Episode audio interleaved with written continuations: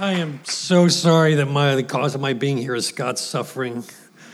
We do love you, Scott. I'm thankful to be here, but uh, he was texting me this week, and I was just like doubled over just reading his text. Um, I drive by the building every day. I drive by this uh, corner every day. Usually stop at the light. I hardly ever get through the light on a green light, and uh, gives me an opportunity to uh, pray for you guys uh, as a church. And I love doing so. I love Scott. Uh, I could go on and on about Scott. Thankful for his friendship and partnership in the gospel for so many years, and um, um, I'm praying for whoever is standing on this corner. Also, uh, not just the church, but those um, that are here on this corner. Um, a lot of us uh, maybe have been touched by, or even, even now are living in what you would describe as material poverty. Or maybe it's not material poverty. Maybe it's poverty in some other form, in the form of broken relationships, or a lack of resources that have left you uh, weak and alone and feeling as though it's really hard to succeed and be fruitful and support yourself. Poverty comes in a lot of forms. Um, it's often a lack of resources, but uh, we usually think of it's a lack of money, but it can be a lack of resources in so many other ways. And even if you're not living in what you would call a condition of poverty this morning, I'd love for you to engage this morning in God's word with us as we um, answer a question, seek to answer a question that I think is on the heart of God all the time, that, that grips his heart as we see his special concern for the weak and for those that are living in some form of a condition of poverty. And it's this what did Jesus mean when he said in Luke chapter 7, verse 22, that he has come uh, uh, uh, to preach good news to the poor. What does that mean? The poor have the good news preached to them. He's standing in the synagogue, he's reading from Isaiah, and he says those very words. And I think that we will make so little progress unless we understand what it is that Jesus had in mind when he said those words. The poor have good news preached to them. That's the question I'd like for us to explore today. When I say all of us, I mean all of us, because if you are not feeling the effects of poverty right now in your life, let me remind you that you were born in poverty. You were born in spiritual poverty. All of us. Spiritually impoverished, spiritually dead, and deeply, deeply in need. Oh, I'm in AV trouble. You. Thank you but the next time I'm, in, I'm really in trouble. All right. I think the best place to answer this question is in John chapter uh, 6, verses 1 through 15. It's the story of what we call the feeding of the 5,000. So if you've got a Bible, open it up. If you've got an app, open it up. If you don't have either of those, um, you're going to see it on the screen here. Uh, so uh, let me read this. And. Um, and let's unpack this in pieces. And I think it'll lead us to a really good answer as to what Jesus meant when he was talking about uh, preaching good news to the poor. So, uh, John chapter 6, verses 1 through 15. After this, Jesus went away to the other side of the Sea of Galilee, which is the Sea of Tiberias, and a large crowd was following him because they saw the signs that he was doing on the sick. Jesus went up on the mountain and there he sat down with his disciples. Now, the Passover, the feast of the Jews, was at hand. Lifting up his eyes then and seeing that a large crowd was coming toward him, Jesus said to Philip, Where are we to buy bread so that these people may eat? He said this to test him, for he himself knew what he would do. Philip answered him, 200 denarii worth of bread would not be enough for each of them to get a little. One of the disciples, Andrew, Simon Peter's brother, said to him, There's a boy here who has five barley loaves and two fish, but what are they for so many? Jesus said, Have the people sit down.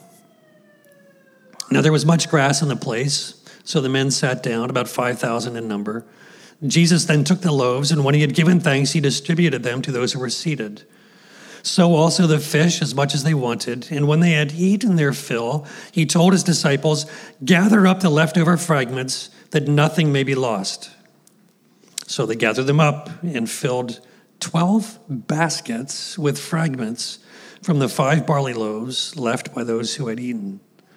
And when the people saw the sign that he had done, they said, This is indeed the prophet who has come into the world. Perceiving then that they were about to come and take him by force to make him king, Jesus withdrew again to the mountain by himself. Remarkable story. If you've been a Christian for any amount of time, you've probably heard this multiple times. I want to shake us up a little bit, make it uh, not so familiar. If you're hearing this for the first time, I'm excited for you because this is something that really happened in a real place, real time, and it's crazy. It's crazy. Let's look at the scope of the problem first. First, um, uh, John wants to put in front of us how big this problem is. Verse 2 there was a large crowd following him, following Jesus, that is. Same in verse 5. Keep following down here the verses. We'll skip through uh, the early part of this uh, section. We're going to learn that there are 5,000 men, so probably, and there's a reason why it's counted this way, probably altogether maybe 15 to 30,000 people. 15 to 30,000 people. So, um, what does Fenway Park hold? Is it 40 ish? Does anybody know? A little under 40,000? Thank you. Okay, so, uh, oh, pardon the pun. It's in that ballpark. It just came, I'm sorry, I couldn't resist. Um, so we're, you know, we're, we're talking about like roughly maybe 30, 40,000 people probably. Verse 7, uh, no, excuse me, verse 5. Where are we to buy bread so that these people may eat? John is building a case for the scope of this problem being overwhelmingly uh, massive. Just like we're supposed to feel the weight of this, uh, of this problem. Verse 7 200 denarii worth of bread would not be enough for each of them to get a little. Here we're talking maybe about today's equivalent of $40,000, $50,000. And then verse 9 well, there's a boy here who has five barley loaves and two fish. But what are they for so many? So many little details in here. John, John is an awesome writer. I, I hope you appreciate John as a writer. Um, he, he just, he's always tossing in these little details. You're like, who cares if it's barley loaf? A barley loaf. Barley loaf was the lowest quality of bread you could get. It was the junk bread. I won't start naming names of brands of bread, show my hand, but you know, it's like bad bread. Nobody wants barley loaves. Two fish. But John also says this is a boy. Is that just a passing fact because, well, it was? Yes. But John's always getting at least two meanings out of what he's talking about. Children in, in uh, the first century uh, uh, Near Eastern context were not valued, just not valued at all. They, they didn't count. You didn't really count in society until you were an adult. We didn't think of kids the way we do now. You want to protect them and care for them. They're just, you're just waiting for them to grow up to become worth something. So here's a crowd of maybe 30,000 people. They're hungry. And the only solution we have is somebody goes and buys $40,000 worth of food so they don't starve, or we've got a boy with bad bread and two little fish. Overwhelming problem. And John wants us to feel it. He's set up this story so strongly that we feel the scope of this problem. And where do you even begin to solve it? we are supposed to feel like the disciples. We are supposed to feel like the boy with inconsequential resources. This summer, uh, we spent uh, our, our, ministry and some teams that were with us uh, spent four weeks in two different parks here in Providence, Neutaconkanut. uh, Park in Silver Lake and uh, Dexter Park, not far from here. Met a, a young man in his um, 20s uh, in Dexter Park. He'd been living in the park for a couple of months. Um, and uh, he'd been working at Chili's uh, for a couple years. And um, we talked to him. He'd been, uh, he just freely told us his story. And uh, it was really moving and, and uh, heart gripping to, to talk through his story with him. Um, his girlfriend moved on, got depressed, didn't know where to get help, started drinking, uh, lost his job, and as a consequence, he lost his apartment. And um, it's not an unfamiliar story uh, to some of you. It's not an unfamiliar story uh, to me and my experience with caring for others. But just this gentleman's uh, story just seems so overwhelmingly challenging uh, to me. We're just standing there in the park talking. It was hot. And as the day wore on, I, uh, we were able to get him um, uh, a meal for that day.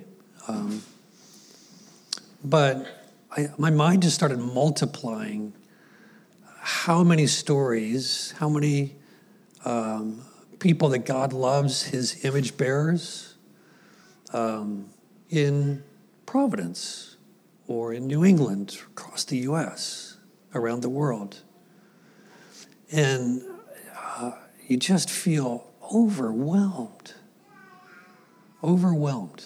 I do. I feel overwhelmed. 30% of the world lives on less than $3.20 a day. 30% of the world. No stats, you know, but when you see somebody in front of you and then you realize that's multiplied worldwide, it feels overwhelming.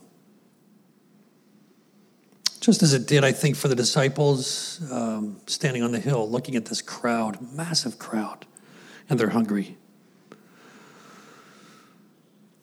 Let's look at the scope of the solution. Let's keep going. Verses 11 through 13. Jesus then took the loaves, and when he had given thanks, he distributed them to those who were seated.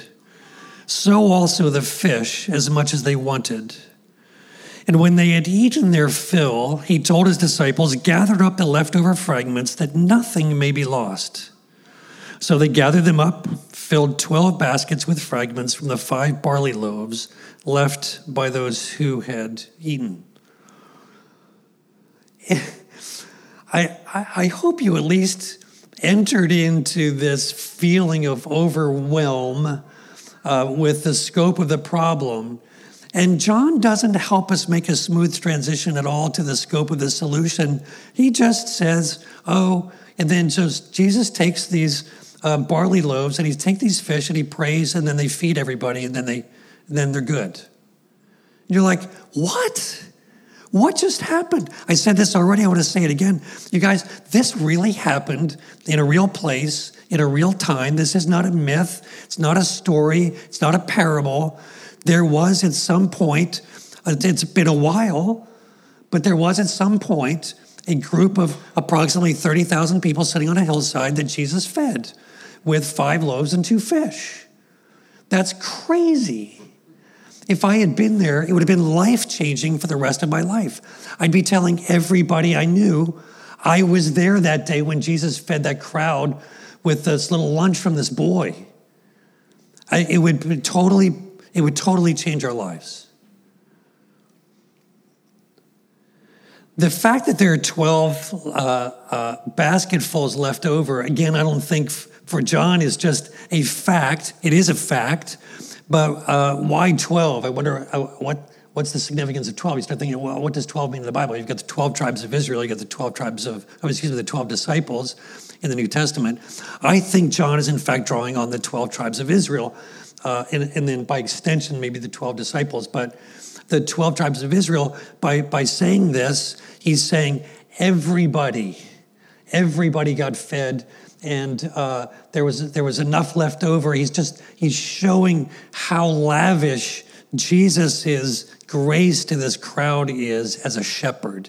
He's cared for them so thoroughly that even the leftovers fill up everything that we need. Something along those lines. The people are hungry, then the people are empty. The, the people are empty and then they're, they're filled, excuse me.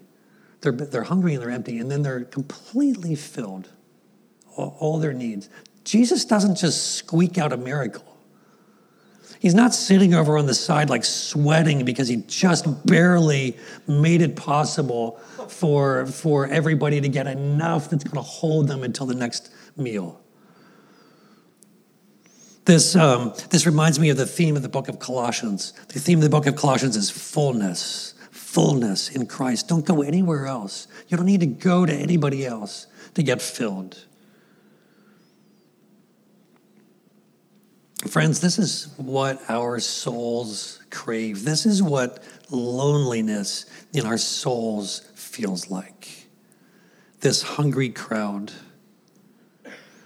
And Jesus comes and fills the people's stomachs in order so that he can talk to them about filling their souls.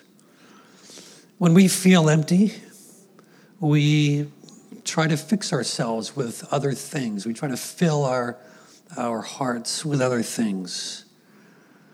Often it's other people. In our emptiness, we demand that others fill us.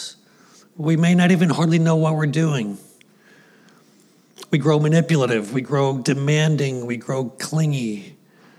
Sometimes we grow violent. Sometimes we grow depressed. We crave love and attention. We cannibalize one another emotionally. And all the while, Christ is waiting for us to come to him and say, Would you fill me? Would you fill me? I'm hungry. My soul is hungry. This is what the woman at the well experienced, isn't it? She came looking for some water, and Jesus said, Oh, I've, I've got water for you. I've got water that you can't even imagine.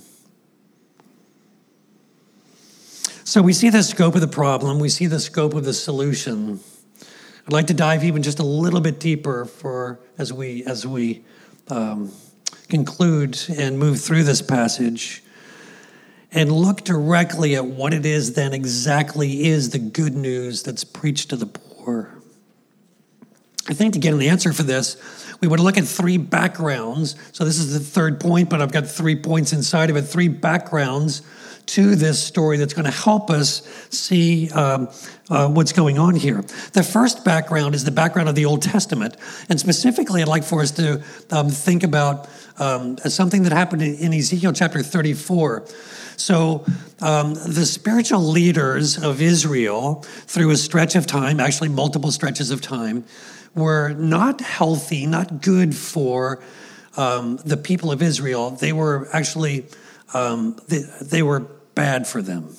Supposed to be good shepherds of Israel, and in fact, what you're doing, God said, is you are you are not feeding the sheep; you're eating the sheep. Well, let me just read this passage. This comes from um, Ezekiel chapter 34.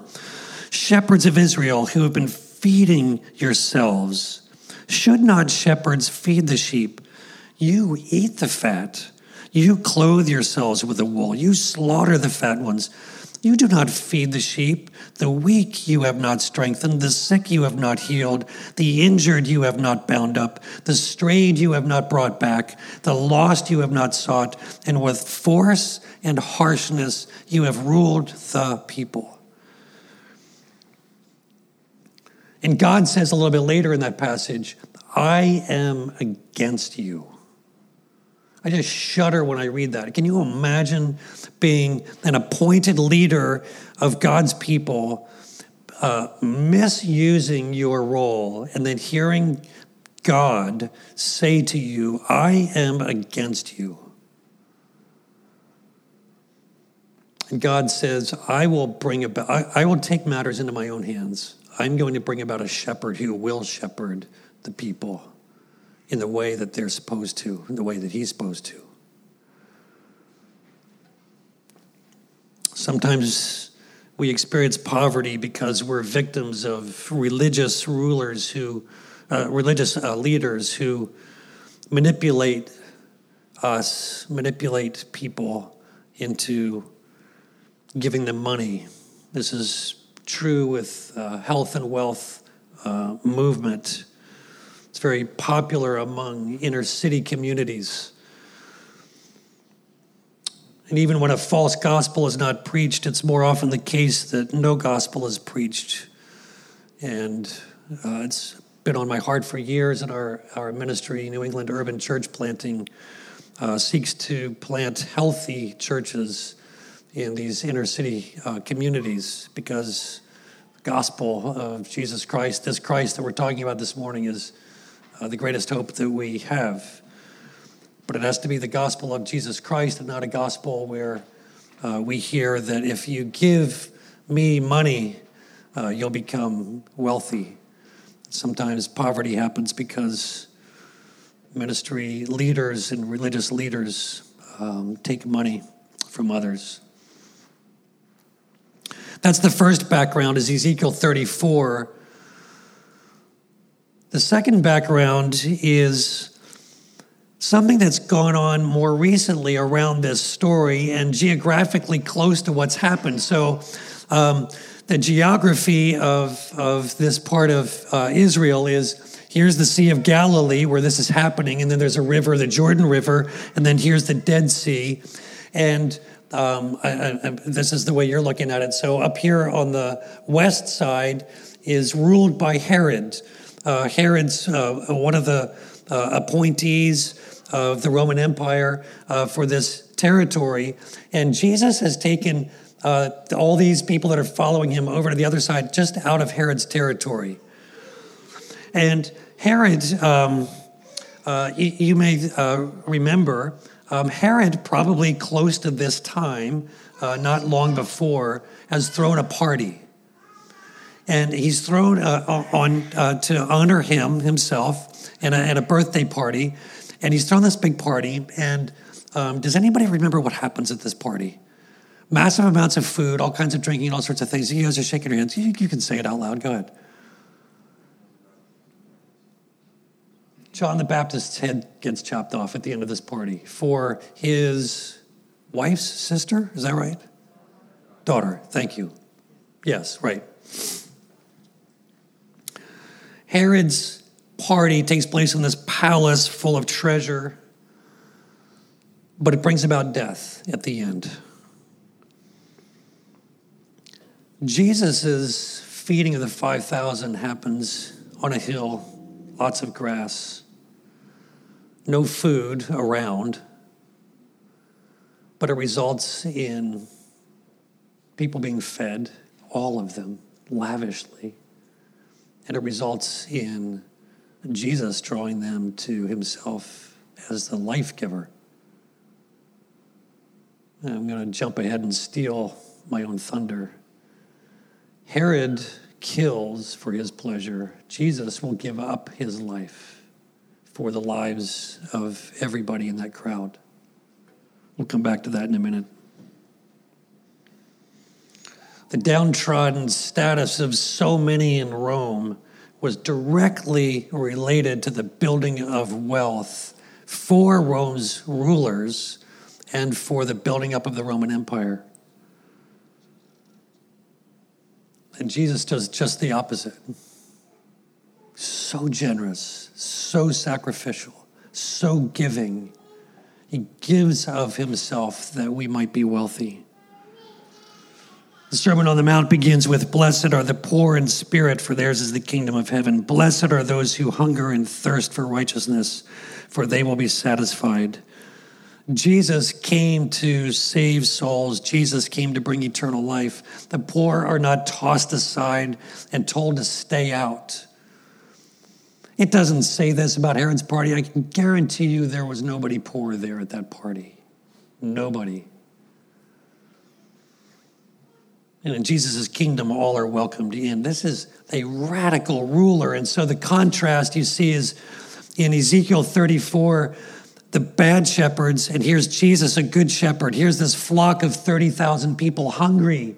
What does Jesus do? He doesn't send them away saying, What's your problem? Go find something to eat. He feeds them.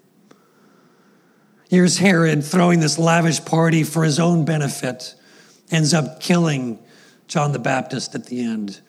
Jesus is not a shepherd like this. Jesus is not a ruler like Herod.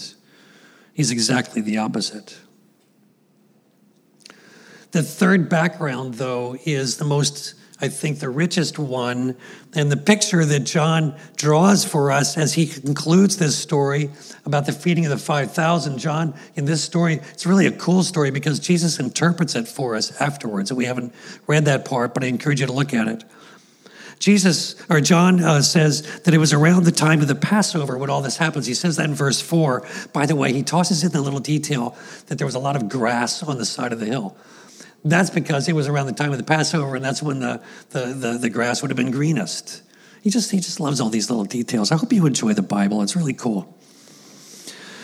In feeding the multitude, Jesus anticipates his own flesh and blood will be given for the life of the world. That's what John goes on to say as he interprets what's happened here. The Passover is at hand, the feast of the Jews. And so John picks up on this. Well, no, Jesus picks up on this as he talks about what has just happened. He goes back to the Old Testament and he says, um, this isn't the Passover, but he says, Moses provided manna, bread from heaven for you. I am that bread. I am that bread. We've just fed all these people. I want you to notice that what uh, is really happening here is um, you are seeing that I have come to be that manna from heaven. I will feed you with my life.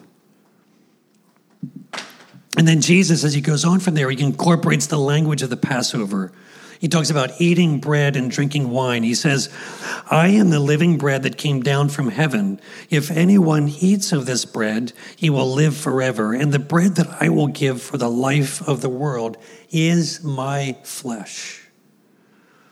Well, then the Jews disputed among themselves, saying, How can this man give us his flesh to eat? And so Jesus said to them, Truly, truly, I say to you, unless you eat the flesh of the Son of Man and drink his blood, you have no life in you. Whoever feeds on my flesh and drinks my blood has eternal life, and I will raise him up on the last day. Jesus' is feeding of the 5,000, Jesus healing the sick Jesus turning water into wine. These are all out of a heart of compassion. Jesus cannot help but being compassionate.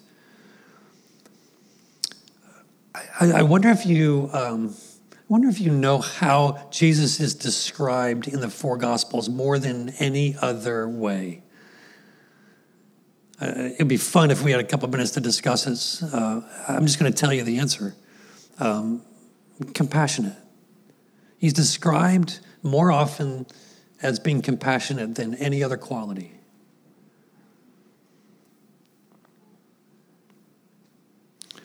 But even more important than Jesus compassionately feeding, healing the sick, turning water into wine, Jesus has come with compassion to save our souls. Our physical condition is of great concern to God. Our souls are of even greater concern to God. And so, everyone who experiences poverty firsthand has an even greater need than for food and for a home. We need spiritual food and a spiritual home. Jesus made himself uh, materially poor, vulnerable an outcast, a person from no important place, son of a carpenter. Bible says he had no place to lay his head. Mistreated by authorities. I want you to hear that. Mistreated regularly by authorities all the way to the end.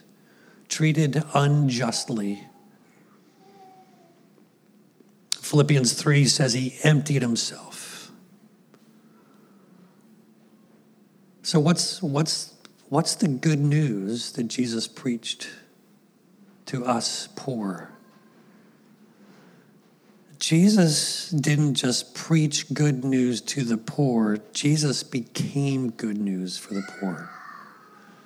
The message that Jesus preaches to us, the message that Jesus brought to the poor is Himself.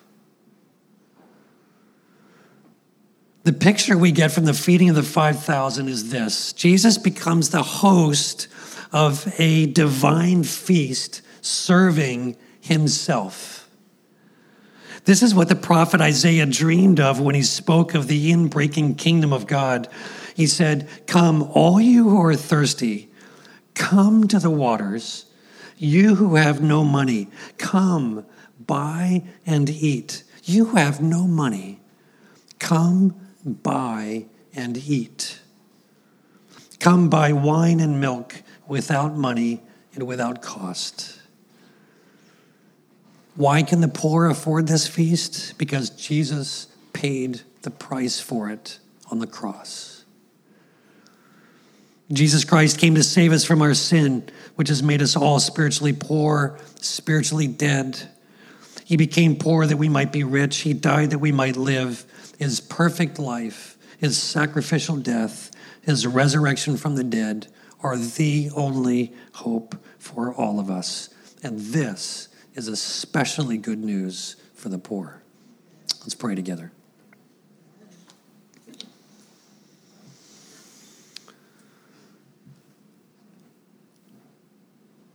Father, we fall down again on our faces, flat before you, the God of all riches, the God creator who has given us life and the God of all compassion and mercy, and the Father of Jesus Christ, whom you sent out of your love and mercy for us to rescue us from our condition. Father, thank you for your grace. Thank you for your mercy to us. Thank you for meeting us where we are dead in our sins, poor, impoverished, unable to solve our problems.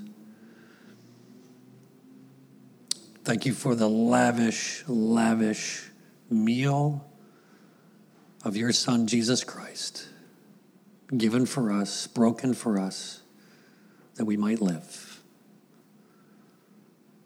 Glorify Him in our lives. Give us hearts of thanksgiving. Make us messengers of this good, good news. Give us a conviction to care for others, including always telling them about Jesus, who loves them, gave himself for them. We pray in his name. Amen.